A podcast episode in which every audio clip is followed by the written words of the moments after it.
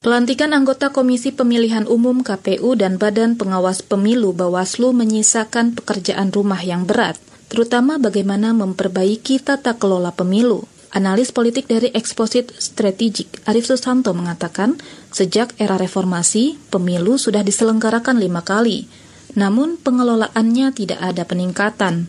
Bahkan menurut Arif, pada beberapa hal kualitas pemilu justru merosot. Salah satu indikatornya ialah polarisasi atau pertentangan di masyarakat yang kian menebal. Yang kedua yang menunjukkan bahwa pemilu kita itu uh, kontribusinya minim ya terhadap kualitas demokrasi adalah bahwa bahkan setelah dua kali pemilu 2014 dan 2019 sampai hari ini polarisasi sosial di antara masyarakat itu masih terjadi. Kalau seluruh persoalan di negeri ini rangkeng dalam nuansa uh, kontestasi elektoral, saya khawatir bahwa ya kita hanya akan mendapati politikus-politikus yang tidak bertanggung jawab manakala polarisasi ini mengarah kepada konflik sosial. Siapa yang akan bertanggung jawab kalau kemudian pendukung A dan pendukung B lantas uh, musuh-musuhan, gontok-gontokan dan tidak mau menyulatkan jenazahnya misalnya. Analis politik Arif Susanto mengatakan, polarisasi juga merambat pada penilaian kinerja pejabat publik yang masih bernuansa kontestasi elektoral. Arif mendorong agar KPU dan Bawaslu tidak hanya fokus pada persoalan administrasi pemilu, melainkan juga memikirkan proses hingga hasil pemilu yang mengarah pada perbaikan demokrasi. Salah satu faktor yang menyebabkan kemerosotan demokrasi adalah pendengung atau buzzer di media sosial yang membuka polarisasi di tengah masyarakat.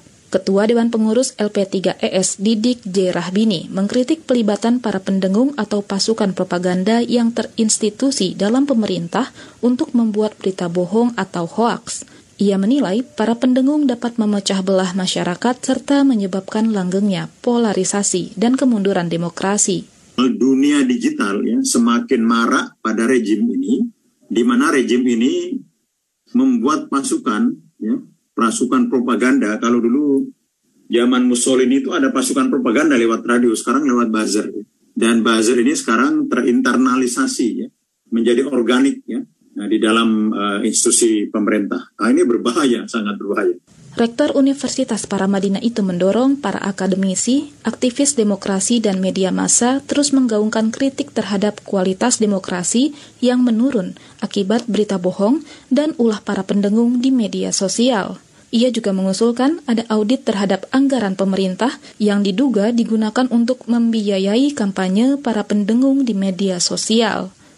Di tempat berbeda, Ketua Dewan Perwakilan Daerah DPD Lanyala Mahmud Mataliti menilai polarisasi tajam di tengah masyarakat berdampak pada matinya demokrasi di tanah air.